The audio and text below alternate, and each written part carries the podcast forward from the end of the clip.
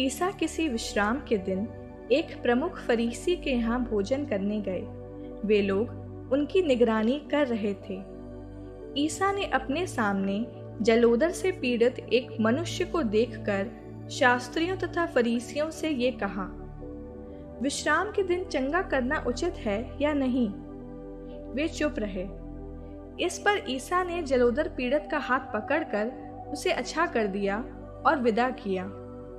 तब ईसा ने उनसे कहा, यदि तुम्हारा पुत्र या बैल कुएँ में गिर पड़े तो तुम लोगों में ऐसा कौन है जो उसे विश्राम के दिन ही तुरंत बाहर निकाल नहीं लेगा?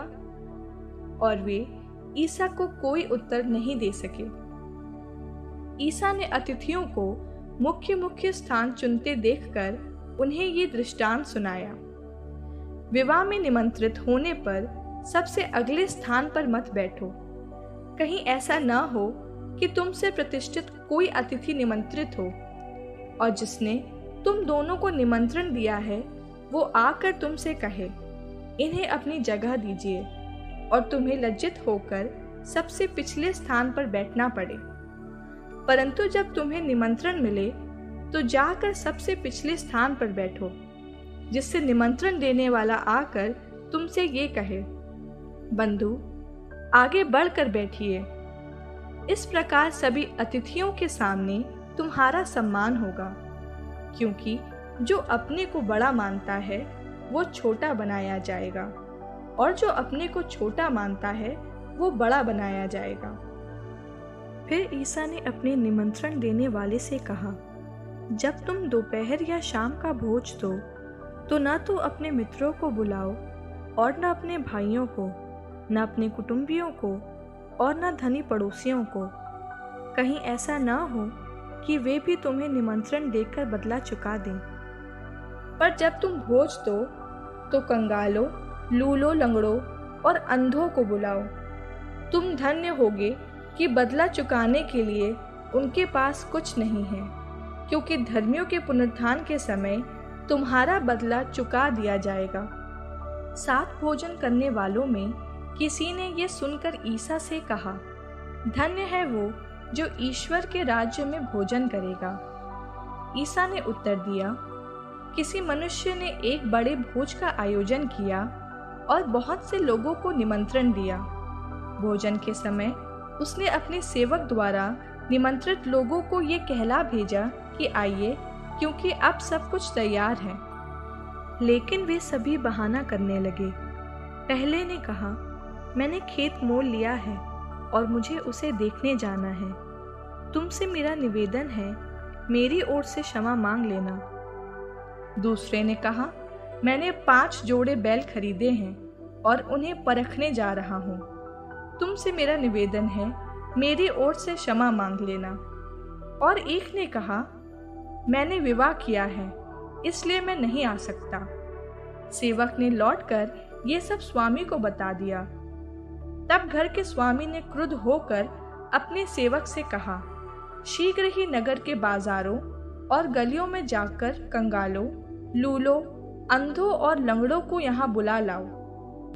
जब सेवक ने कहा, स्वामी, आपकी आज्ञा का पालन किया गया है, तब भी जगह है। तो स्वामी ने नौकर से कहा, सड़कों पर और बाड़ों के आसपास जाकर लोगों को भीतर आने के लिए बाध्य करो, जिससे मेरा घर भर जाए, क्योंकि मैं तुमसे कहता हूँ, उन निमंत्रित लोगों में कोई भी मेरे भोजन का स्वाद नहीं ले पाएगा। ईसा के साथ साथ एक विशाल जन समूह चल रहा था। उन्होंने मुड़कर लोगों से कहा, यदि कोई मेरे पास आता है और अपने माता पिता पत्नी, संतान भाई बहनों और यहाँ तक कि अपने जीवन से बैर नहीं करता तो वो मेरा शिष्य नहीं हो सकता। जो अपना क्रूस उठाकर मेरा अनुसरण नहीं करता, वो मेरा शिष्य नहीं हो सकता।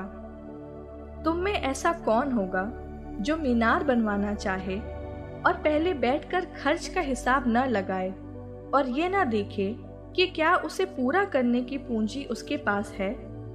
कहीं ऐसा न हो कि नींव डालने के बाद वो पूरा न कर सके। और देखने वाले ये कहते हुए उसकी हँसी उड़ाने लगे।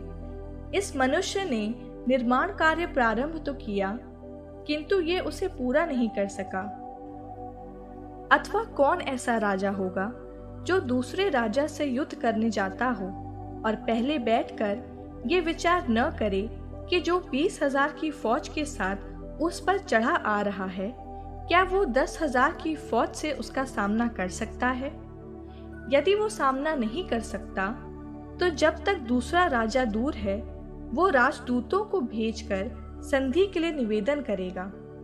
इसी तरह, तुम में जो अपना सब कुछ नहीं त्याग देता, वो मेरा शिष्य नहीं हो सकता।